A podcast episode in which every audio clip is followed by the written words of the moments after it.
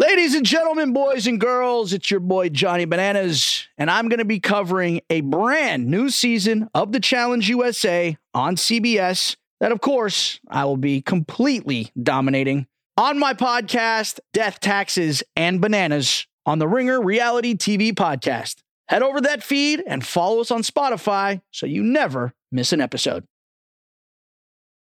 This episode is brought to you by Pure Leaf Iced Tea. Go beyond reality with new Pure Leaf Blackberry Iced Tea and discover a berry delicious world bursting with unexpected blackberry flavor. A world so full of refreshing blackberry iced tea that you may never want to leave. But there's always time to linger. Try new Pure Leaf Blackberry Iced Tea. Visit Amazon.com slash Pure Leaf and enter 20 Pure Leaf for 20% off your purchase of new Pure Leaf Blackberry Iced Tea. This episode is brought to you by Jiffy Lube. Cars can be a big investment, so it's important to take care of them. I once got a car that I started out with 25,000 miles on. I got it to over 200,000 miles because I took care of it. You know how you take care of a car? You take care of the maintenance, the oil, the brakes, all that stuff. And if you don't, you can have a car just completely fall apart. When your car needs maintenance, head to Jiffy Lube. They provide automotive excellence at speed. Get your oil change, brakes checked, tons of other multi care services. It's all done by expertly trained technicians who actually care about taking care of you and your car. Jiffy Lube, car more. To find coupons and start an instant online estimate, visit jiffylube.com.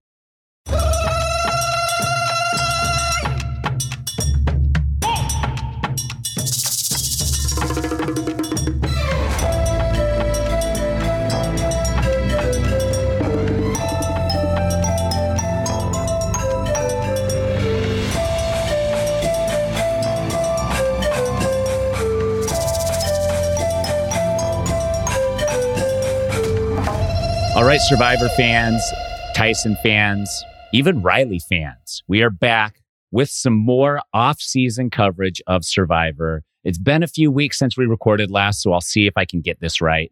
Welcome back to The Pod Has Spoken.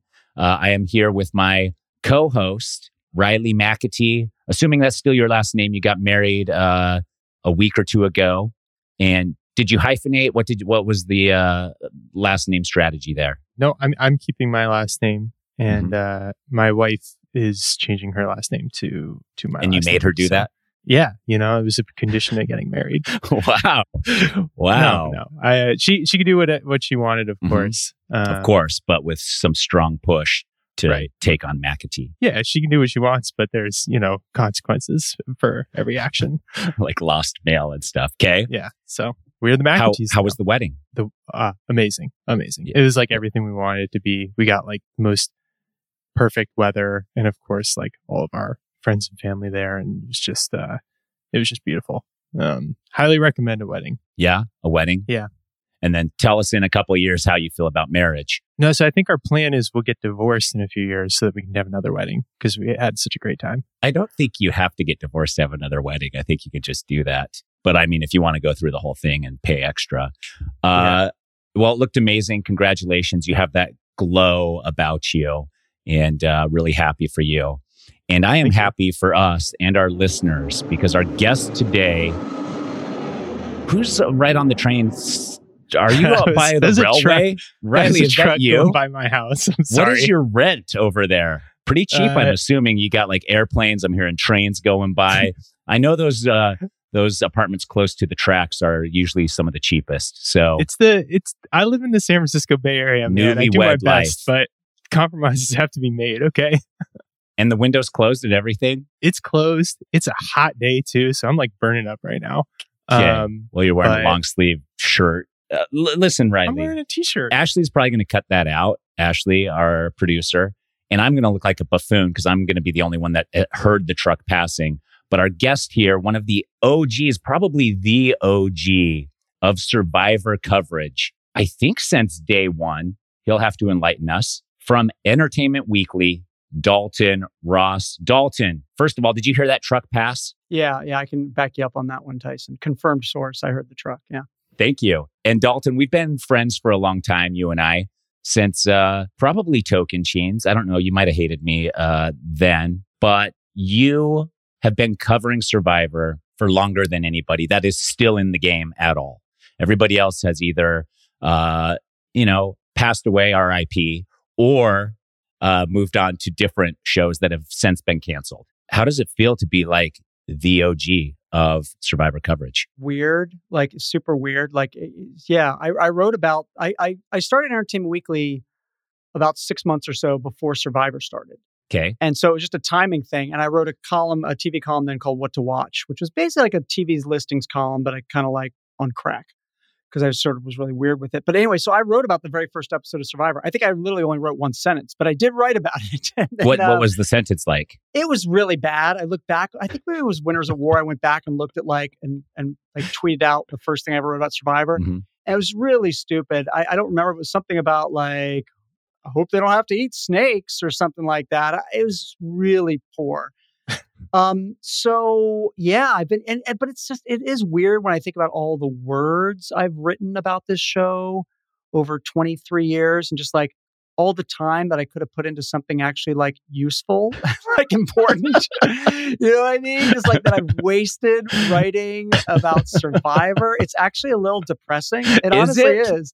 I mean, it is. I love it. I lo- I wouldn't do it Uh-huh. if I didn't like it. Like I easily could have bailed on this show years and years ago, but uh, but I enjoy doing it. But it is when you think about all the time that you've spent and I'm sure everyone's done that in something. Maybe there's some sh- like show that you watch 300 episodes of. Maybe it's Survivor. It's Maybe every it's like- show. every yeah, show like you it's like homework. Like now you're tuning into a show and you're like, I got to get through this one so I can get on to the next one everybody's talking about. Yeah. I, well, I feel like that way about sports sometimes. like, Okay. right. Like I watch a lot of football, professional football, Tyson. hmm And it's just, it's so stupid. Like, A, why do I care? Yeah. B, why does it like a hold on my emotions? C, couldn't I use that time instead of sitting my ass on a couch watching like Monday Night Football to actually do something like legitimate? But Just do calisthenics while you're watching TV. well, I know I do try and do that a little stand up and move a little bit, but Yeah. I, I it's it's been a, a, a colossal waste of time over 23 years, but it's been but it's been fun. I'm going to argue the opposite because, and first of all, I don't know what it is right now about Survivor, but every time I navigate in public anywhere, I am more recognizable than I've ever been. I have more fans coming up to me, getting pictures. And this week I traveled to Pittsburgh and on my way home, there was a therapist who works at junior high school to help these kids navigate their lives and all the struggles that come with being a young teenager now. And I was like, you're the heroes. You know, I know that I get a lot of accolades for being awesome on TV, but people like you are making a difference. And she was like, and I think this pertains to you, Dalton. This is where I'm, I'm going. She was like, but you entertain and you bring joy to people who love something. And that is your mission. So Dalton, like, how many times has my dad texted me about an article you've written? So many times. Like my dad will just be like, Dalton Ross, here's what he said. And I was like, thanks, dad. And uh, over and over. So Well- you are making a difference, Dalton. So it's not a complete waste because all these people look forward to hearing from you every week. Well, uh, I don't know if that's that's true, um, judging by some of the responses I get on social media, but uh, that's fine. I, uh, I mean, it's, it is interesting the staying power of Survivor, and like you know, I mean, I, I think in terms of you saying to this day, people, you know, stopping you on the street or whatever. I mean, I, I think it's. I mean, I don't want to rustle any feathers, but I Don't. would say that, uh, but that it's sort of two factors. One is the pandemic, and so many people um, found this show or binge watching over the pandemic. I had like my best friend in the world had basically never watched an episode and then all of a sudden became upset. I mean, even though like this is my best friend, I write about it every week. It's a huge part of my life. He's like, did he ever think to like want to converse with me about it? No. Uh, and then COVID happens, and all of a sudden he's an expert. And then the other thing is uh, Netflix. I mean, Tyson, you're on Netflix right now, right? Tocantins, yeah, I think, is Tocantins is right on now. right now. So they, I, a lot of people had never watched the show till show up on Netflix. It's like freaking Suits. hmm Like, why is everyone watching Suits? Yeah, that's now? crazy. Like, That's it's like, insane. It's like a, sh- weird old, like it's a fine show. I'm not dissing Suits. Eh, But all of a sudden, like everyone's talking about suits because it's on freaking Netflix. Yeah, and they're cramming it down our throats. Like every single time I Yeah, finish a I show, know, it's like, here's a preview of Suits. And I was like, is this new? uh, so yeah, I get it. And it is true. And I actually, Tocantins, I mean, a lot of people will say that's the, the best Tyson there ever was. But I would argue to say Wait, that do people say that? Tocantins was the best. Die Tyson? diehard, diehard Tyson fans will maintain that Tocantins was, in terms of just character, In terms of lighting up the screen. yeah, yeah, million dollar smile. that's right. it's I mean, obviously, sets blo- dimmed. Blood versus Water was your real, like you know, especially after you know some of the let's just call them questionable game moves. Blunders. Uh, your first, your first two times out, Mhm. that was where you really shined as a player. Obviously, with Blood versus Yeah, and I would and I would also argue like, okay, Blood versus Water still has to come out on Netflix at some time, and Mhm. even Winners at War, where maybe outside of the winner, I was the next central character in the season. Natalie too. Natalie. Natalie too, sure, we'll give it to her. So let's go back. So you get to Entertainment Weekly. Are they like, hey, you need to watch Survivor, or were you like, this no, what? it's so Survivor came on. I mean, I, I feel like I'm giving a history lesson on Survivor now. Do. So, but like, but no, but but for those that you know are younger or people that just described it, and actually, I think as we're talking, I think uh, t- as we're recording this today is the um, anniversary of the finale of season one, where over 51 million people watched that live. I mean, just think Insane. about that now. Like, think of a, a, sh- a TV broadcast TV show now is lucky to get like 2 million people to watch. Lucky. Yeah.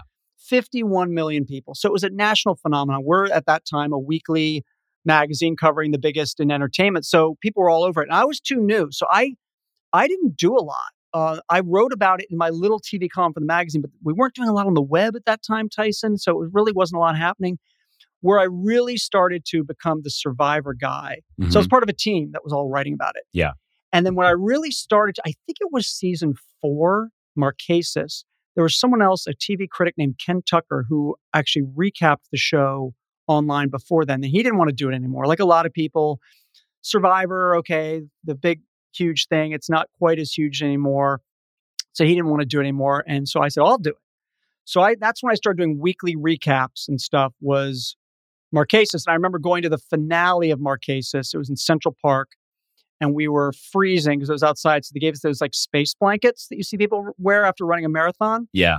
And then a producer's like, those look terrible on TV, take them back. So then they took them away from us. And then I went to your BFF, Boston Rob, afterwards. I saw him at the after party. This is back when they had after parties before Johnny Fairplay got in a fight with Probst's brother Okay. uh, and they canceled them all. And so uh, I went up to him like, "Hey, I just want to say, like, my recaps got a lot less entertaining after you got voted out." And he couldn't have been less interested in talking to me. Mhm. Like I was just a nobody. He was like a bunch of you know hot hot chicks there, whatever was happening. It was pre Amber times. Can you uh, give us like a impersonation? Yeah, yeah, oh, no, no, I'm not going to do that. he, he he he nicely excused himself, but that was really season four where I started covering it. And then I my first time out on location Yes. was All Stars. Okay. Yeah. And so up until that, you'd been covering from home and or, you know, your office, whatever. When you went to Marquesas finale, was that CBS invite or did Entertainment Weekly send you there? Well, it was, you know, that's all. It's one and the same. Basically, Okay. what happens is when you're working at uh, at Entertainment Weekly, you know, you you contact CBS and say, hey, you know, finale's happening in New York. I don't remember how it went down where they said, hey, who wants tickets, or if we put in a request for tickets. Okay. But there was a few of us from EW were all there and, and checking out. I used to go to the finales a lot when they were in New York. They used to, and then I stopped going because it was uh, I have to work that night. You know, it's finale night. I'm like writing up recaps or doing interviews, this or that. It became too much of a pain. So I actually have not been to a finale since Survivor Fiji, I think, season Mhm. 14. So Wow. it's it's it's been a while since I actually went to a finale just because it's easier for me to get stuff done from my couch and my PJs. You know what I'm saying? yeah. Oh, I know. I and the finale. Who wants to leave the house? Who wants to leave the house? That's what I'm on, saying. Let's be honest. My wife keeps telling me to get a pickleball court here at the house. And I'm like, that's literally the only reason I leave. And you are Yeah. so annoyed with me at the house all day long. And now the only thing I leave for, I'm not anymore. This is not good. So Yeah. let's go to All Stars. So you go on location. And was this CBS bringing you, or was this Entertainment Weekly being like, here's a budget, let's get you out there? it's really funny the press, and we can get into a lot of this if you if this is what you want to talk about. But to. sort of just just sort of the the way it's sort of changed going on location uh, Yeah. with the members of the press. So back then, I only went out if I was going to be doing a big magazine cover story, or not even cover story, but a big magazine story, right? Okay. Like. You, I wouldn't go out just to like do online coverage, and the, all the people that went out were people that were doing big print magazine stories. So I went out for All Stars because we're going to do our cover. We're going to do a cover on Survivor All Stars. And so it was me, it was uh, Shawna Malcom from TV Guide, Mhm. Cynthia Wong from People magazine. There was someone there from In Touch. And then there were a few kind of like broadcast, you know, like Access Hollywood, that's that sort of stuff. And I didn't really know what to expect at all, right? Like, and um, so I went out, interviewed all the players, um, you know, maybe a day or two before the game started. It was really funny because this was right after, keep in mind, this is right after Pearl Islands. Pearl Islands, they told the cast, hey, we're going to do like a press day. And then while they're on the boat on the way to the press day, they said psych and they threw them overboard and started the game. That's how we did Tocantins too. Oh, is that what really? Yeah. Is that they what they said, Tocantins? yeah, they said everybody get your game clothes on. We're going to go do a press day. Game will start tomorrow, uh, but we got to get photos of everybody in their game clothes on the truck that we're going to be using. We're just doing like mimicking day one, and then Jeff, and even like Jeff was running the intro and everything. And at some point, you're like, "This is actually it." They, I don't think they ever told us until they were like, "Walk to camp." But at some point, because everything was so serious, we understood that it probably was happening right then. Was in Pearl Islands, uh, was it their game clothes that they told them to wear? Or was it like not game clothes? I d- that I don't know because I wasn't at Pearl Islands, but they they so I don't know if they were told put your game clothes on. I assume they did because they want them in their clothes, right? Yeah. So they probably said, "Hey, we're going to do some photos and interviews." You know, they do photos, they do video EPK stuff all before they go out there. So I then come out after this, just what the All Stars have seen, and they were so paranoid. And these are people who've all played before, which is funny. These are like people. And um, Sue Hawk has like like her shoes tied to her shirt, and she won't go anywhere without all of her supplies. Ethan's like, I'm doing an interview with him. He's looking behind me, and there's a helicopter, and he's getting all worried. And I, it was really, really funny. They're all really on edge. That's still how it is. Like Yeah. you never know when they're starting and you know that they can just throw it at you. And so even at on Winners at War, every time we got on a boat to go do something, I was like, this is the day. This is the day. Here we go. They are a little more open now with returning players as like, yeah. this is the day. So definitely eat as much as you can today. So I, I I had a great time interviewing the cast. Was, and then I didn't know what it was going to be like, like being out there. And I was Tyson. I was so shocked that I thought, like, I, I don't know, didn't know what to expect. So I thought I'd get out on the island, right? I get to the tribe camps, and Mhm. Tyson's seen me out at tribe camps a lot. Yeah. And I thought literally be like, all right, here's a roped off area, like 50 feet away, and you, you know we're going to give you some binoculars, and you can see what's going on. That's what I literally thought it'd be like. Yeah. I didn't realize I could literally walk right up to anyone and do, you know, be anywhere I wanted as long as I wasn't in a shot. So all you have to do is realize where the cameramen, where's the boom operator, and if the boom operator's not in the shot, I'm not in the shot. What are their angles? And the more you go out there, the more used to it you become, and the more you know, like, okay, I've got to move here because this guy's going to move in a second. First time I didn't really know, so I was a little cautious, but I couldn't believe it. So you had Colby and Jenna and people went out in the water, and I just went out in the water with them. I was waist deep, taking notes, writing down what they're saying, all this stuff, and it blew my mind that I could do that. Um, and I don't know what it's like for you, like your first time, Tyson. Like, Mhm. what what was it like for you when you get out there and you have cameras in your face as you're trying to have an intimate conversation? How soon do you really either forget about them or just kind of tune them out? days. It's Yeah. days because it's 24 7 and you're s- s- concerned with so many other things that it, uh, and I think it's different for everybody. Like Tocantins, I remember like specifically them being there and being aware of them for a little while and it being a little bothersome to me to have an intimate, intimate conversation with somebody with these people just like being voyeurs on the whole thing. And then after a little while, I was just like, nope, it doesn't matter. You got to just tune them out, be yourself, say your thing, and maybe play up to the cameras a little bit. But there's people that like never get comfortable. And I remember specifically uh, Debbie Beebe turning her back to cameras anytime she wanted to be devious or something. And somebody reamed her from production, just like, we will cut you out of the whole show You're going to gather around the TV with your friends and you're not going to be on because you are not giving us anything. And I think that happens pretty often, honestly. Yeah, it's there's a there's a they give that talk to the players and there's a trust issue. You got to give us what we need, and we're gonna you know protect your secrets and whatever. And I know some players feel that you know that happens more than others, but it, I was blown away by what it was like. And then what was the other cool memory do- from that le- trip? uh, Let me stop you there real quick. Yeah. Do you think that that was like by design from Survivor, or do you think it was like oversight from them for you to be so intimate? Because uh, like I've seen you out there, and we've like fist bumped, and I've even stepped to the side and we've chit chatted while the game's moving, and been like, Dalton, what's up, man? How's it going? You know, like, the, is that That, just I, I do worry about that sometimes. It's so funny. Like I remember the all the the the heroes villains when they dropped you guys off in those uh, choppers. Yeah. And literally, Probst is talking to you guys on the beach, giving the instructions, and Courtney's just waving at me blatantly, and I'm like, I'm like, stop it! And she's just, I'm like, this is like important footage, like this isn't like just to the side, and uh, and she wouldn't stop, and uh, that day was incredible for a lot of reasons, but yeah, it, it is, it is always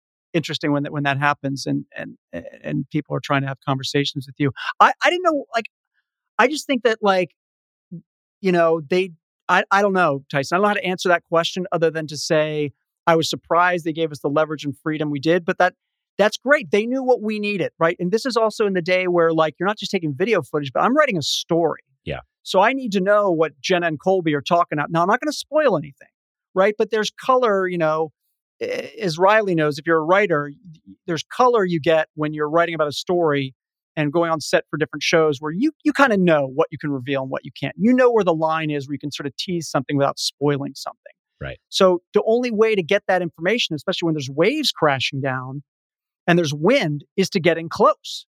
So I had to get in close. And they let me do it. so? This first time All Stars, how long were you there? Did they let you stay through? Because I know you've stayed through first tribal councils before. Is that Yeah, it's usually it's usually you're there for about a week, and what you're there is you're there for about three to four days before the game starts, Mhm. uh, and then you're there through the first tribal council, and uh, or in the case of Winners at War, through the second tribal council because you guys had two tribal councils in the first three days, Right. Uh, which was awesome. And then usually day four is when when you leave. That's sort of uh, you know basically it. And the other the other thing that happened on that trip, which now has kind of become tradition since then, is man, we were we were out every night. That was in Panama in this weird old resort uh, that we were all staying at with the crew.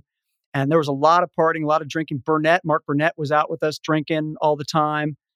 And there was they were doing this challenge, the first challenge of that season. And he was telling me about it. You know, paddle out, and you got to dig down, you got to dive down 13 feet deep, unhook this thing. I was like, oh man, I would love to do that. It'd be so cool. He goes, well, then let's do it. Like, come out and do it tomorrow beforehand. Now, this was very last minute, so it wasn't like what it is now, where we do full run throughs with the dream team. But I basically did the challenge and ran through the steps of it. And ever since then, the press now at one of those challenge runs through gets to run through at least one, if not two challenges, which is super fun. Um, Yeah. Being able to, do. I love. It's one of the things I look forward to the most.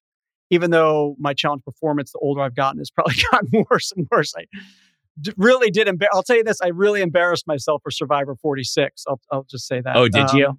And you have footage of it all for all of us to uh, see? some was there is footage somewhere of it. Unfortunately, it was really bad. I'm better out in the water, Tyson. I'm good in the water. Uh-huh. When I'm on land, especially involves strength, you know, it, this is there's no welcome to the gun show situation when I'm concerned. So, it Well, it's never too tough. late. Yeah. I'm probably actually it is. So you are the inspiration for that because I've seen I've never seen you guys run a challenge obviously, but Yeah. I've seen clips of the press running challenges, even doing a tribal council and things like that. And you're the person to thank. yeah so because i just wanted to do it and get out there and do it and it's so now we get to do it which is super fun because i'm trying to put myself in a little bit in your guys shoes when i write this like what's the experience like and that that really does help and I, I realize when i do these things and i'm doing it on a full stomach right and like just after sleeping in a nice bed and i i can realize how difficult those things are and know like oh you know this puzzle that looks like it takes 30 seconds takes 20 minutes you know just li- little little things like that that you pick up on so it is helpful Yeah, for sure. So you do all stars. And is that the moment where you were going on location every time after? Well, I, I never go on every time, and it- for for a while it was sort of again when we were doing big stories. I've been on location I think 18 times, Okay. That's a fair amount. That's yeah. more times than I've been on location. so a few more, a few more. You you might catch me. You might catch me by the end. yeah. You never know. you never know. You never know. So then I went out for Panama. Was the next one season 12? Okay. That was interesting because I was actually the first person to spend the night on Exile Island. The night before the game started, they basically had me tested out. Uh-huh. And I wrote a story about it. So, uh, you know, being put there on Exile Island by myself for, you know, it was supposed to be 24 hours. I don't think it quite was 24, but um, it was, I failed miserably in every aspect. How so? I I tried to make a shelter, but I got fire ants all over myself and Mhm. gave up. I ate some inedible fruit. They told me they weren't going to give me, you know, this is the thing about Survivor. They they do change things up to the very last minute. Yeah. To the like, and I can tell you on Hero, uh, excuse me, Winners at War, Tyson. It was not till an hour before that season, before you guys were on the sand spit, when they locked down the two million dollars. Yeah. I mean that Je- was very last second. Jeff pretty much made it sound like that. That felt Yeah, like that. it had just happened. Like, and they, they'll change things all the time. So they had told me anyway that that Exxon people would not have Flint. So I didn't even bother practicing. And then I got out there and they gave me a Flint. I didn't know what to do. So I Yeah. looked like freaking Sundra and Becky in Cook Islands. Like, it was super I mean, embarrassing. There's been a number of people that Yeah. have not been able to master the steel and flint. It, it was terrible. So, um, so that was my next time I went out was was was Panama, and then I went out for Cook Islands right after that, thirteen, which was interesting. So I went out to do a story where I was embedded with the contestants, where I would be with them in LA at the hotel, fly with them, stay with them for the three days before the game, And be out- like a contestant. Like, are you like on lockdown? The handlers are handling you. All of that. Yes, there, there, yes, yes. There was few different. You know, I had to take notes of things. Well, I guess everyone was allowed to take notes, but Yeah. yeah. there were a few things that I had to do. But it was basically to get like, here's what happens on Survivor before they get on the island. So what I didn't know was what the twist was for that season. And they kind of said like, oh, there's something else happening this season. I was like, yeah, but I really want to do this story. And like, okay, that's cool. Just you know, there's something else going on. All right, whatever. So I'm on the plane because back in the day, and Tyson, you'll remember this. Like I would fly with you guys. I flew with you guys for Heroes Villains. We Yeah. all flew out together. Yeah. We'd see on the planes. So I'm on the plane. I see people like you know, them coming on the plane because I kind of like we got to the airport in different buses. I wasn't really thinking about, but now I'm looking at everyone kind of together. And I said to Mara Reinstein, who's been on Survivor a lot, um, covering for Us Weekly, and I looked and I said, "Oh my God, there! This is a race war edition." She goes, "What are you talking about?" I'm like, "I'm just telling you. I see like four Asian people. I see four Black people. I see four Latino. Like, it's just they've never had a show this diverse, and the numbers are completely add up." And she goes, "You are insane. They would never ever do that. You're a lunatic." I'm like, "I'm telling you, I think they are." And the only contestant that figured it out was Yul. In my pregame thing with him, he goes, I think they're dividing us up by race. And I'm not sure that's a cool thing to do. I'm like, Yeah. well, I'm not sure it's a cool thing to do either. Is it a Uh, cool thing to do? Do you have you have do you have the answer for us yet? No, it's not a cool thing to do. It's not a cool thing to do. it's like, you know, like I, yeah. So anyway, but I, I, that was a cool experience because I got to see Tyson what you guys kind of really do all leading up to the game and through it. So that was that was tons of fun. So when I was going for these earlier seasons, it was more these sort of you know either big cover stories or high concept stories for the magazine because otherwise they weren't going to send me out on location. I like it. And and uh, when you're meeting with the contestants, you've done so many of these. Do you have a pretty good idea of who's going to thrive and who is not? Like, what is your percentage on choosing people that go very deep in the game? Well, it's it, it you know it's hard with going deep in the game because you know the best player can go earlier, go deep in the game. Boston Yeah. Rob his first four times out, I think twice didn't even make the jury, Right. and twice went to the end. It sort of sums it up right there. I think we all agree he's a very good player. Yeah. So you you it, but you can judge who's going to be a good player. I think you can. I think that is relatively easy to judge. Not to say you have a you know you're always going to hit, but you know who's like got a good head on their shoulders. But but the other cast might see that. What's really funny is when you see someone that like I remember in Heroes Villains, the one person everyone was like has to go first, so it was um Parvati. Yeah. And she made it to the end anyway. Which Yeah. was that that to me was like I couldn't believe she made it to the end because everyone was so obsessed with Parvati and Cirie because of what had happened on Micronesia and they'd all seen what had happened there Right. and yet she still made it to the end, which was crazy. Yeah. You know, it's hard to to judge who's going to, you know, win, but you can judge who's going to be a good player. And then, you know, so much, there's so much luck in this game, as you know, all too well. Yeah, a lot of luck. So you went out on location most recently. You've been back since post COVID. Has it been a different experience for you since then, or is it back to normal? It's kind of back to normal. I hadn't been, so 43 44, they looked like they were going to let us out again. And then the last minute, Fiji changed their protocols and they didn't. Now, Cisco 45 got COVID, so went to 46. And um, pretty similar, Pre- pretty, pretty similar. Nothing seemed, you know, different, too different to me. They bring alternates out on location now, um, which they didn't always do, sometimes did. Mhm. You remember that Tocantins said. Natalie was out there. Natalie was out there, heroes, villains. Occasionally they would do something like that, um, but not always. Um, they bring them out, but the process seemed pretty the same. I mean, you know, once you start, obviously there's a lot of changes with with the show, but in terms of the pregame, pretty pretty similar. Yeah, yeah, not not that not that different. I mean, uh, we don't travel with the contestants anymore. That's kind of different. Yeah. I mean, I was one. There was that time one contestant gave me drugs on the flight out for South Pacific. What? Oh yeah, Uh, that's that. Well, Hold on, back up. What are the drugs and who's the contestant? That's the problem. They weren't cool drugs. It wasn't like heroin. It was it was a Lunesta, which is like that Ambien uh, Yeah. with the metallic taste. So one of the contestants, we just happened to be sitting next to each other. And they let you stay that way. Which isn't that weird? Isn't that funny? Very weird because Yeah. usually they don't always choose your seats and you get on the plane with everybody. And then if two contestants just happenstance are seated next to each other, handlers lose their minds and are trying to shuffle everybody around and trade seats with handlers and trade seats with press and do all of this to make sure that everybody is separate. Yeah, we were totally right next to each other, and it was funny because I thought she was a contestant, and she could. She thought I had something to do with Survivor, and we kind of were feeling around the conversation. Then kind of realized, sort of, you know, who we were and what we were doing.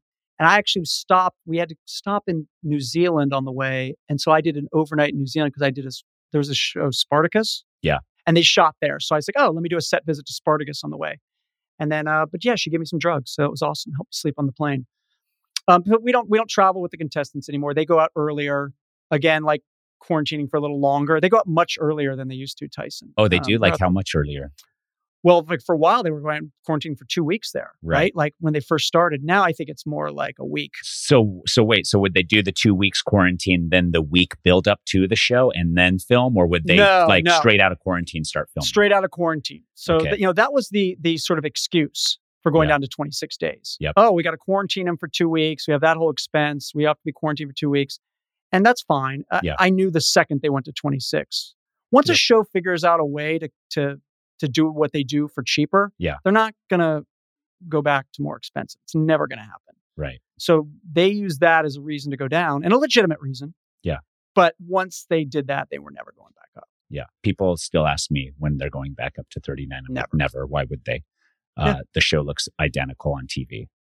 I agree. It's funny. It's funny that you say that too, Tyson, because you know, I, uh, players are the ones, former players, are the ones that seem to get the angriest about that. Yeah. I mean, there's something to it because, and, and even talking with people in production, they're like, there is no way to replicate the slog of a 39 day survivor season for a player. There's no way. You can't. You can't make it equal. It's impossible agree. to make it equal. You can do things that are make it challenging in different ways, but like that 39 day slog is 39 days. You can't replicate or somehow double or, you know, almost 50% more without having it there. I, I agree completely. It is a, t- a very different experience for the player. I don't feel it's a very different experience for the viewer. Correct. And viewers will use that excuse like Survivor sucks now, get back to 30. I really, I've got, listen, I've got plenty of problems with, you know, new era Survivor, Mhm. but, but that's not one of them. Like Right. for me, like I'm not saying like I prefer 26.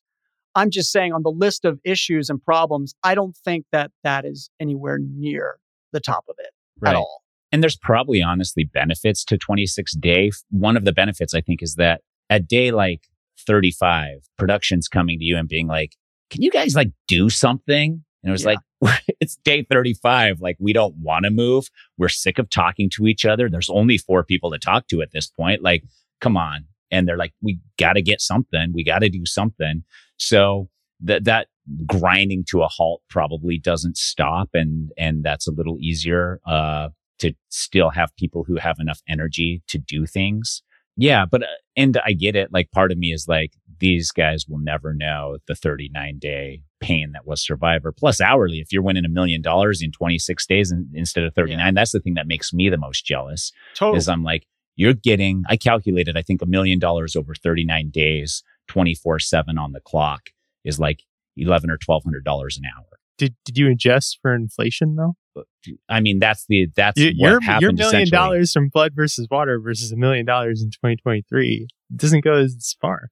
So you're saying it's about the same. My 39 day slog in 2013 is the same now as a 26 day million dollars. Well, we could do all the math, but I'm pretty sure that you can do all the math. yeah, do the math for us. we'll see which contestant came out the best at an hourly rate. Erika uh, adjusted Erika inflation because she didn't yeah. have to pay taxes in Canada on winnings. Right. Oh, we got to do that math too. Yeah. yeah. Cool. Canadian winners.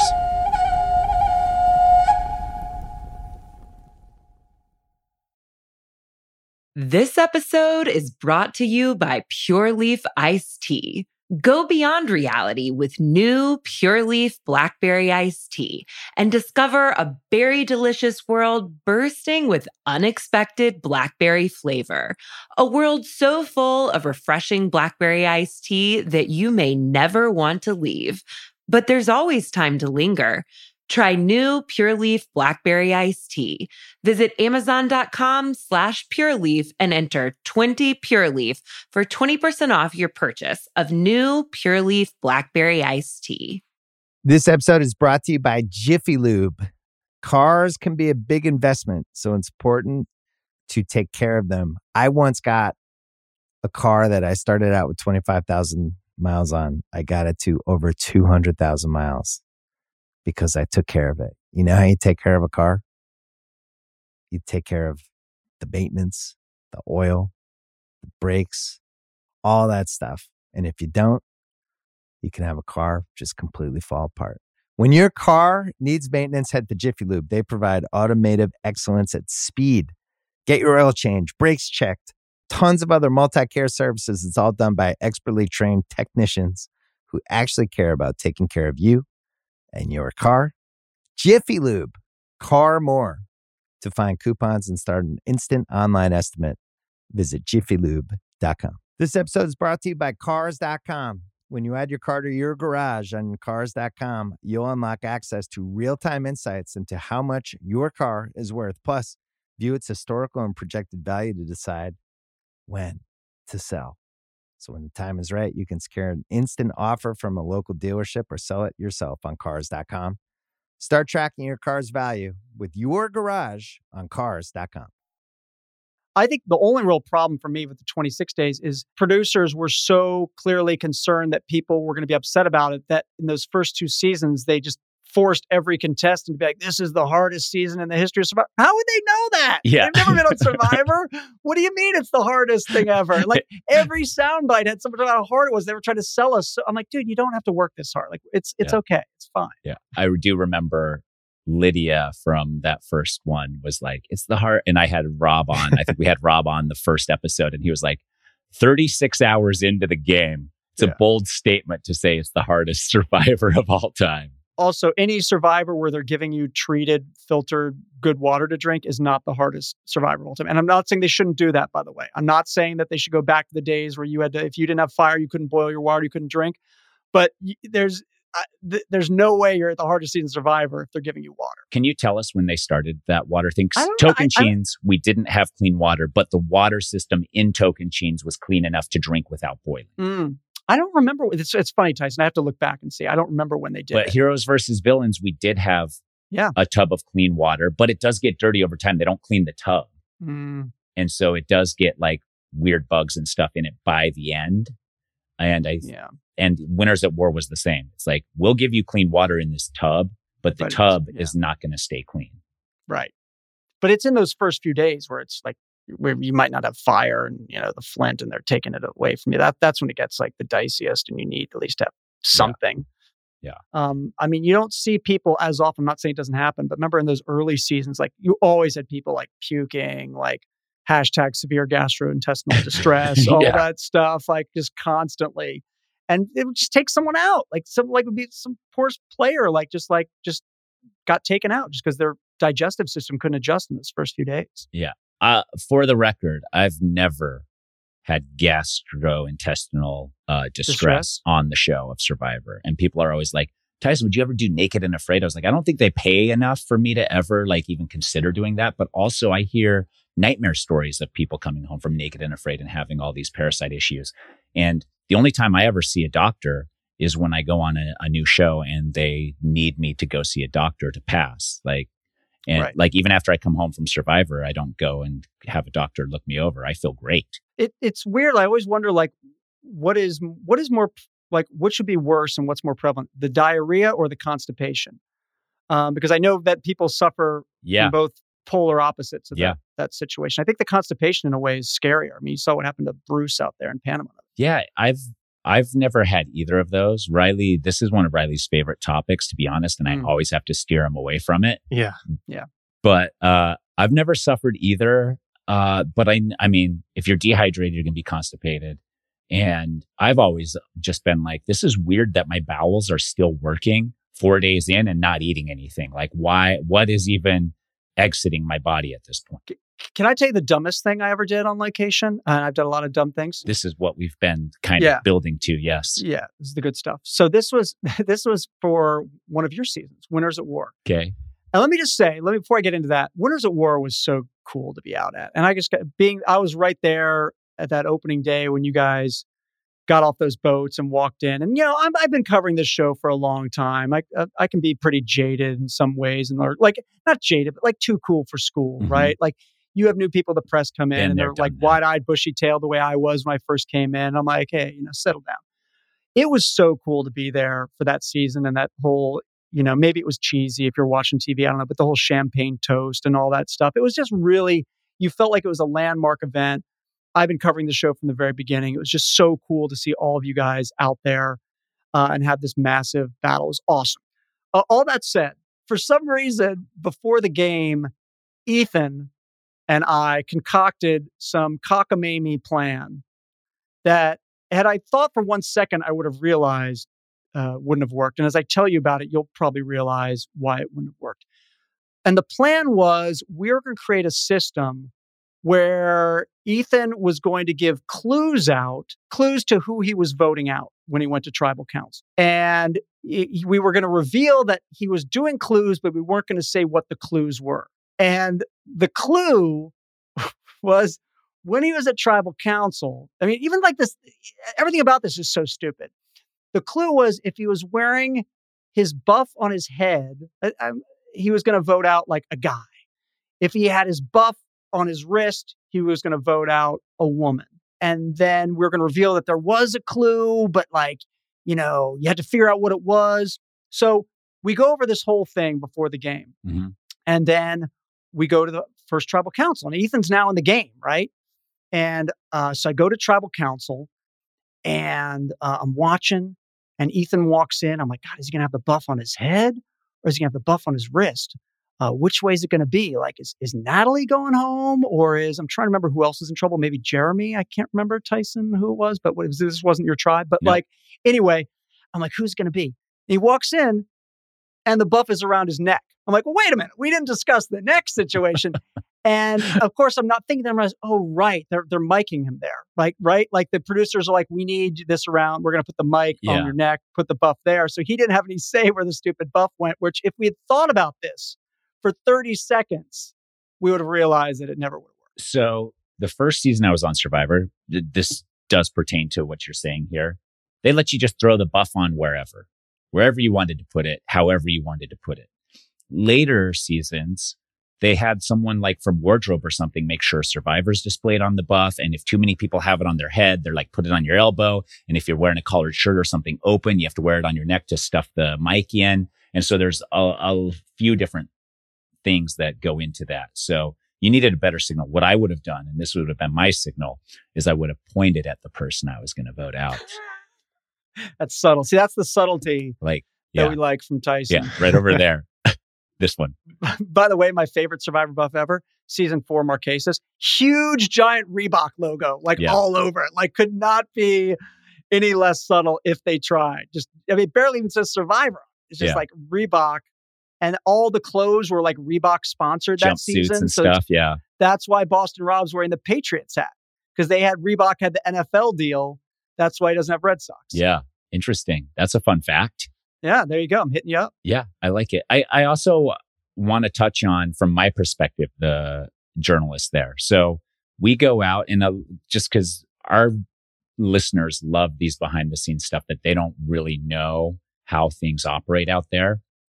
So we go out a week in advance and the journalists are kind of hovering and looming around Ponderosa. I think they stay at the resort. We're staying in tents around camp. And then I think like you sat in on like survivor school and all that stuff where they kind of walk you through the flora and the done that, fauna. And the journalists are kind of on a back row as we're all on the front row listening to some local tell us not to eat some plant or it will kill us. And then they're like, today's the journalism day. We're going to go out and talk to the journalists. And sometimes they do it around Ponderosa. They just do it removed. And if that's the case, like you go out and from my perspective, it's not far enough from Ponderosa for me to really have a good time with the journalist. So the journalist is like, you can, you can talk up. And I was like, but then they'll hear me. They'll hear my plans. They'll hear how much fun I'm having right now. And I don't want them to hear any of that. And also my goal is to get the journalist to laugh. So if I can get the journalist to laugh and have a good time, I know we're doing great. But then I'm also looked at as everyone's favorite. And they're like, he was making the journalist laugh. They love him. Like, let's get rid of him. And then Winners at War, they took us out to an island to do it. And we spent the whole day bouncing from journalist to journalist. And I got this very quiet, reserved journalist near the end. And I was like, how's it going? And she's like, great. I'm so excited for this interview. All the other journalists have said what a great interview you are and that you're one of the best. And I've been looking forward to this all day. And she was so bland that my interview was also very bland. And at the end, I said, did that meet expectations? And she said, no. And I said, you didn't do your part. And it was just like, I can, I can do some, but I need uh, something from you too. Oh, So I bet I know who that was. it was I bet I know probably who you who hyped me so. Yeah. so big. No, and I guarantee you, I did not hype you. No, Thank you. Absolutely not. thank you, Dalton.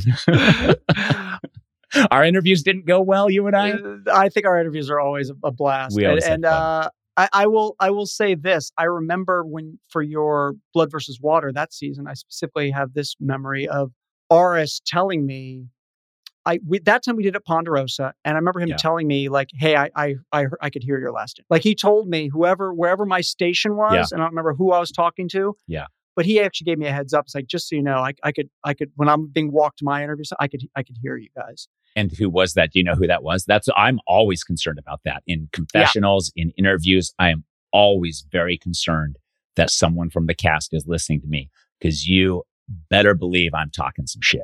the the I can tell you the one time that we heard it was just it cut through everything was Panama season 12 this laugh that just cut through everything every interview you could hear it and that was Cirie Fields Yeah. when Cirie was out there we could all hear her just bouncing from interview spot to interview spot and it was just that huge giggle that huge laugh that you could hear from and you're like oh my god she's just like you know who, who is this because she hadn't gotten to me yet you could just hear the laugh Yeah. and then you know so it's funny because that will happen there it's much better now it's much more spread out now but you do have to cons- worry about that and i always when i give me a, they give me my spot or i say hey i want to do it here you have to think about where everyone else is because you know i want my person i'm interviewing to feel comfortable to feel at ease to feel like they can talk smack 100%. or make big jokes or have have fun and you can only do that if they're comfortable that they're not going to be hurt by other people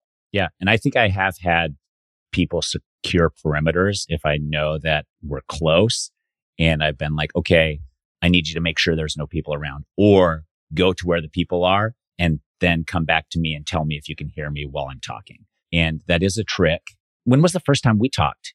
You weren't out on location in Tocantins. I didn't go to Tocantins because I went to Gabon. Okay. Um, and so again, I didn't go out every time. But so you and I it's funny because we did uh, we must we did an exit interview. I think so. I had this. So I used to do the CBS after show. We did the interview when I was in front of a green screen Right, in New okay, so- York, right? so- Is that the first time we've talked? Correct. So then that was the CBS show had gone away. So then I was doing a off and on for years. I did a EW sort of video after show. Okay. And that in Tocantins, we were doing it. So that was it, Tyson. That was the first time we spoke. Then we were out at Heroes versus Villains together. And I remember hanging out with you in the airport in LAX. Yeah. And again, they were very loosey goosey. That's you and I were just sitting there rapping, talking on the way out there. And then, you know, the rest is history. And, Yeah. you know, I'm just waiting for you to leave Rachel for me, basically, at this point. exactly. Locked eyes and uh, yeah. never looked back it. since. Yeah. And then Blood versus Water, you were out there Right. again. And we- Blood versus Water was so interesting as as maybe you've talked about on this pod. And what was crazy about that is that we know RC and Yeah. her dad had to leave. And so we were only interviewing nine teams right. of two.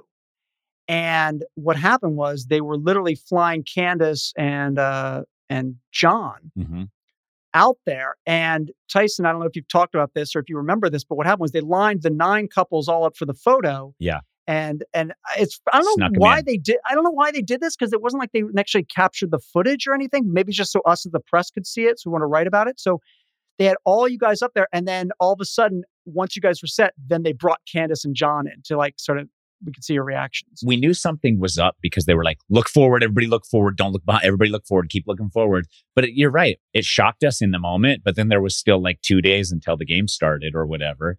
And then I also remember we did all our interviews as couples. So we'd go around and meet as a couple. I don't remember the soundbite of Rachel and I that was pretty popular with you. I think Rachel said something where she like totally just like tuned me out completely and like responded like a complete opposite way of what was happening. But I do remember that. That was a lot of fun. What has kept you in it for 23 years? Because you said that sometimes you look back at how many words you've written and it's sad, but then you continue to write words. Yeah, too many words, uh, some would say. I mean, I've tried, you know, I've tried to make the recap shorter. I've actually tried to the past year or two to make them like get them like under control a little bit, like because they were pretty out of control. And and you know, people think Survivor's my whole job, and obviously it's a lot of what I do. Like I have, I have a lot of other things I need to do for my for my work. There's a lot of other things happening, so it really is sort of a you know just a, a, a passion of mine. I mean, I was a writer, then I became an editor, but I kept writing about Survivor because I liked Survivor. And I think it's the reason why people keep watching Survivor, Tyson's probably the reason, right? Like, Yeah. it's this incredible formula where it's sort of the same basic thing, but you have a new it's like a new chemistry experiment every season, right? And like you have all these different elements and then you throw them in a beaker together and you shake it up and you see what happens. So, how can something that we've seen so many times before yet still feel at least somewhat fresh and different? Yeah, so I think that's that's probably the answer it's at some point like i guess the question is is like how much longer do i want to do it right like How much longer do you want to do it? freaking time like i don't know i sort of i sort of feel like I, this is not reporting i want to be clear i am not reporting this at all this is on based on no information other than just a hunch Correct. i think Probst could tap out after 50 possibly right like i think that would make a sense for him to tap out I think they're going to 50. I think, i think they're definitely going yeah, to 50 they're definitely going to 50. 100% Is Probst going on longer than that? Right. So what happens at 50? Yeah. Does he decide to keep going on? Does the show keep going on without him? Mhm. Do I decide to keep going on? Like it, it I'm so close to 50 at this point. Yeah. It seems like I should try and make it to 50. And then you and Jeff, if Jeff also decides to leave at 50, can have Yeah. a joint uh, exit party.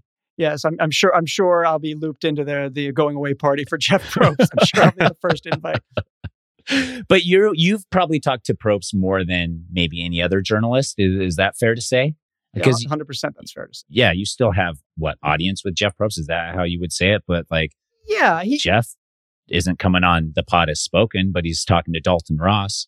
yeah, he doesn't do nearly as much press as he used to do. Yeah. Um, he used to do a whole thing where he'd come to New York before every season and do a big blitz of press. And even with EW, he used to do a lot. You know, he used to blog for us every week. Those were some weird blogs, man. Those were just they, they were out there. I mean, Yeah. and then and then he started doing weekly Q and A's. And I, you know, I can't get them every week anymore. But you know, I mean, listen, no, and that's not a complaint. Like no one I've never experienced someone with the level of commitment that Jeff gave us at EW, uh, uh, any other showrunner or host ever. I mean, like literally, we had him every week for like, you know, 20, 20 plus seasons or something. It's crazy. Hmm. But it, he's really good about if there's something I really feel I need, he'll he'll respond. You know what I mean? Like, I, so I don't bug him every week, but I'm like, look, I, I need to know this rules clarification or this huge event happened. Like, what can you tell me about it? Right. And he's he's he's very good about doing that. I don't think he you know, necessarily loves everything I write, and um, I I- think that you have admitted to being reamed by the yes, past. I have been. Yes, Okay. I have been. Here's what I'll say about it, which which I appreciate. Mhm. He never gets. Well, I shouldn't say never gets upset because I'm sure he does, but he never gets uh, angry or calls me up or calls me out for giving an opinion on the show. Never. Like if I if I just have an issue like with like I don't like this twist or that, he's cool with that. Where he's very protective, as he should be, Mhm. is the integrity of the show. So like you know, I'll write something and not really think about it. Like just like oh you know this is weird. There's five people left on each tribe, but this was a challenge for six people, and they just sit someone on each tribe. Like that seems a little suspicious, and they kind of not really think about the word choice. And he'll get really mad because it, it he feels like it looks like that they were hiding something or this or that. I'm like that wasn't my intent at all. Yeah. Like so we're coming from different places on it, but that's where he gets very protective about the crew, the show, the integrity of the show, what have you. He, I've never had an issue with him getting mad at me about an opinion I wrote on the show ever, which I appreciate because this is a world that you know, Tyson, with a lot of people with a lot of very thin skin. Yeah, you don't have to tell me. you know, and you know, and Tyson, you know, listen, whether we like the twists or not, Yeah. things like people like Probst gets all the the hate from people, like whenever Yeah. Mm-hmm. they don't like anything on the show, and I get it because he's calling the shots, get it. But you've been on other shows. Mhm. The one thing that no one can question is his commitment to the show. 100%. 100%. He wants know? the show to succeed. He's trying his best and he's spending more hours than any other host on any other show to make sure that his show is incredible. Yeah. And that is a certainty. Yeah. 100%. And, and I know he like with there is something in terms of the integrity or production or something. You might not necessarily be able to agree with him or this or that as a player, this that, but he will like try to fix it. Yeah. Like he, there's not like other shows, and we don't have to name names, but I know that you've been on where they're just kind of like, eh, f it, you know, like yeah. It is we're what it flying by the seat of our pants. Yeah. exactly. Let's Exactly. hire a bunch of people who don't know what they're doing and we'll make a show out of it. Yeah, that's not Survivor. That's not Survivor. Everybody who works in that industry is striving to be good enough one day to work on Survivor. That is Yeah. pretty much everyone's goal in that realm of TV production. Before we close, because I know you have other stuff going on, like you Very said, it's not man, it's, Tyson. it's not all. Survivor. uh, you saw probably you know more about season 45 and 46 than we do. Uh, 47, you're in charge. You get to ha- name the premise. Do you have one for us? so this is what I'll, I won't give you like exact thing, but I'll tell you like I, I I don't know how you guys feel about this now. I I was really like why? Who cares? It's just a, freaking show title. I was really bummed when they went to numbers Mm-hmm. for the the, the seasons. I just think it lacks personality. It lacks lacks like sort of like I can just immediately be like Survivor, Ghost Island. I know what season that is. Edge of Right. Extinction. Like I don't like it, but I know what that is. In five years, like Survivor 43, you're like, wait, which one is that? Which one's 43? I'm already doing 40? that right now. Yeah. Yeah. So I never liked that. And like as goofy and as bad as some of the themes were, I mean, heroes versus healers versus hustlers is just so painful and awkward on so many levels. Yeah. But still in a weird way, it was sort of charming in that way. Like I so I I think like go back to one of those, you know, like not a race war edition, you know, nothing like that, but like the David versus Goliath, right? Like Mhm. find a fun sort of theme to pit people against each other. And I don't think you want to do something like red state, blue state. I think that's too fraught. But I think there are other ways where you can have, and I don't, you don't think you want to do beauty anymore. Mhm. But like, because that's, you know, not really necessarily working in 2023. But I think there are other ways like the David Goliath thing where you could have fun with that. So that's kind of what I'd like to see is them go back to some sort of, or just, you know, even like a, look at Pearl Islands. Like it's just called Pearl Islands. Yeah. But there was a whole pirate theme to that season. And if you look at that, the challenges were also built into the theme of the season. Yeah. That's cool. Survivor China, the challenges that season were built into the location. I understand they're just in Fiji every season. You can't do that, but like find a way to incorporate a theme into every aspect of the season. That I think. Yeah, that does make it memorable and it makes it easy to track. You're right. Because uh, even when we did our all star draft for all post COVID survivor seasons, I don't even know which survivor season these new players. I was like, I think they're Yeah. four, from 42. And I'm like, oh no, that's actually 41. You're like, oh, I knew it was one of the four. It's totally hard to do. It It, really, it really is. And and I, you know, I, I don't know why they. I I know know why they did it. They were they felt like they were struggling to Yeah. come up with some of these themes, but It is. It is hard. We'll see. S- Still a great show. And uh, Dalton, do we have your commitment to at least uh, season 40 of, uh, or season 50 of Survivor coverage? I mean, as long as Entertainment Weekly keeps me employed, I guess, right? Like, I mean, that's the you know, Yeah. as long as I still have a job, I get, I guess so. I, that's that's sort of I, I, I, you know, I'd like to see it. You go through. I will say this: you go through times where you think like maybe this is enough. Like, I'm only going to do it as long as I have fun, and there are times where I don't have fun. Right. Um, it wasn't fun writing about season 39. There was nothing fun. Yeah. That was Island of the Idols. Nothing fun writing about that. I thought they went from 38 and then jumped straight to 40. There was a Skip season right thir- to 40. Yeah, there, there was this 39. Yeah. You know, there's other times where you're just dealing with, you know, issues behind the scenes that get very frustrating. I actually almost quit after the Gabon season just because of some behind the scenes stuff that like all got worked out, all got fine, but for a while there I was like I'm done. Like I'm done. I'm not doing this anymore. Yeah. So that that that always could happen, but as long as I'm still having fun doing it and um then I'll then I'll keep doing it. I mean, Tyson, I got to be there when you come back, right? I, got, I mean, I got bad news for you, Dalton. I'm probably retired. I've heard listen, I've heard that. Do you know how many times Parvati Shallow told me she was retired? Uh, Sure. and other people before before they came back. So I've I've heard that before. I know, but I am definitely more stubborn than those people who have said it. How much let me ask you this, but how much does it like and you maybe you do or don't want to get into this, but how much does just in terms of general, you can, you know, talk about yourself, but also other people. Because I know talking to Parvati, this played a part at one point in her deciding whether to come back, although I don't know if it ultimately did. Yeah. How much does like, hey, uh, I have other things going in my life, uh, and this will help me secure, you know, sponsorships, Yeah. or you know, like you know, boost my cameo. Someone would say I could sell cameos. You know, there's that. If you're making a business off of this, Yeah. you need to keep appearing on these shows to continue that that flow. Do you? Yeah. Yeah, if you're on if you're on like a Survivor podcast, for example, it could be good Yeah, to, exactly. to go on Survivor when you're invited. do but do uh, but I'm on the podcast and then I mean that's I don't know. I went on a show last year. I also covered the show that I was on. Yeah. It did almost zero for my brand, to be Really? honest. Different show. Yeah, but I'm solidified in what I'm doing. I think if I were in my 20s and building something, then I would have been quiet about my experience last year and said yes the 15 other times they've called since then instead of absolutely not lose my number.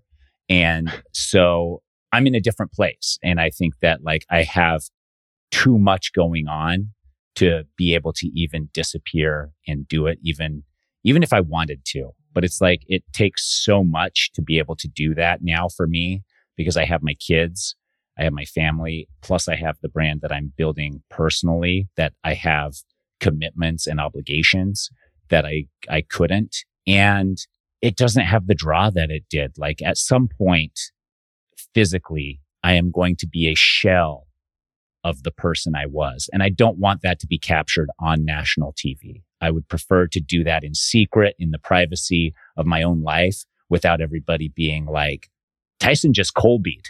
I mean, he's 50 Right. and Colby Colby'd when he was like 30, but Right. it's still sad to see. I totally get that. I to- I totally get that. And I mean, in terms of like uprooting your life, I mean, that is one way where the shorter season would help. You know what I mean? Like, in sure. terms- that is more attractive that it is Yeah. shorter. But I have no intentions of going back. I love my experience. I'm very grateful for it. It's uh, helped me build what I have today, but I have no reason, honestly, to consider like to seriously consider going back on the show.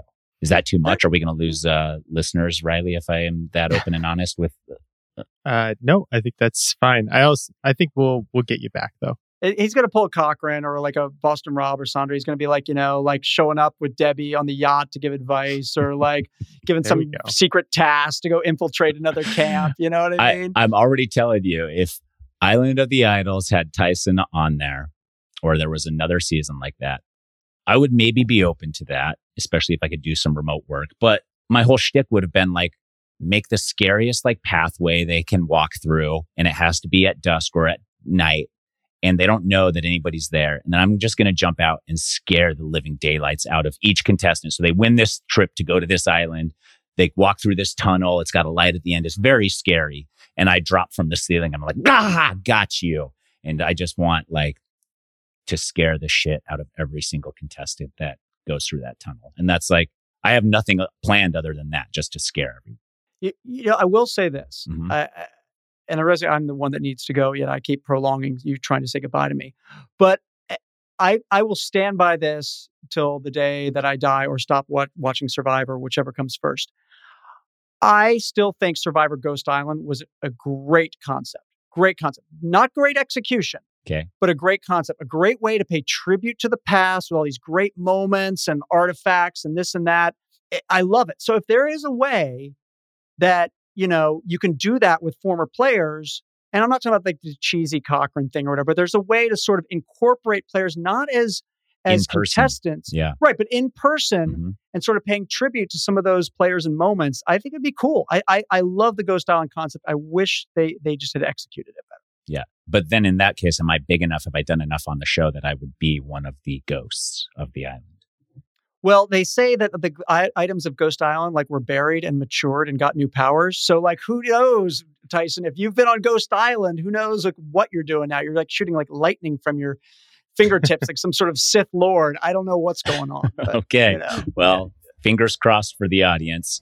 Uh, Dalton, thank you so much. Always a pleasure to catch up. I don't think we do it enough, but I No, also don't. No, don't come out to New York as often as I should. no, so loved connecting with you. Thank you so much for your time. That'll do it for The Pod Has Spoken. Until next time, see ya. This episode is brought to you by State Farm. You might say all kinds of stuff when things go wrong, but these are the words you really need to remember. Like a good neighbor, State Farm is there. They've got options to fit your unique insurance needs, meaning you can talk to your agent to choose the coverage you need, have coverage options to protect the things you value most. File a claim right on the State Farm mobile app and even reach a real person when you need to talk to someone.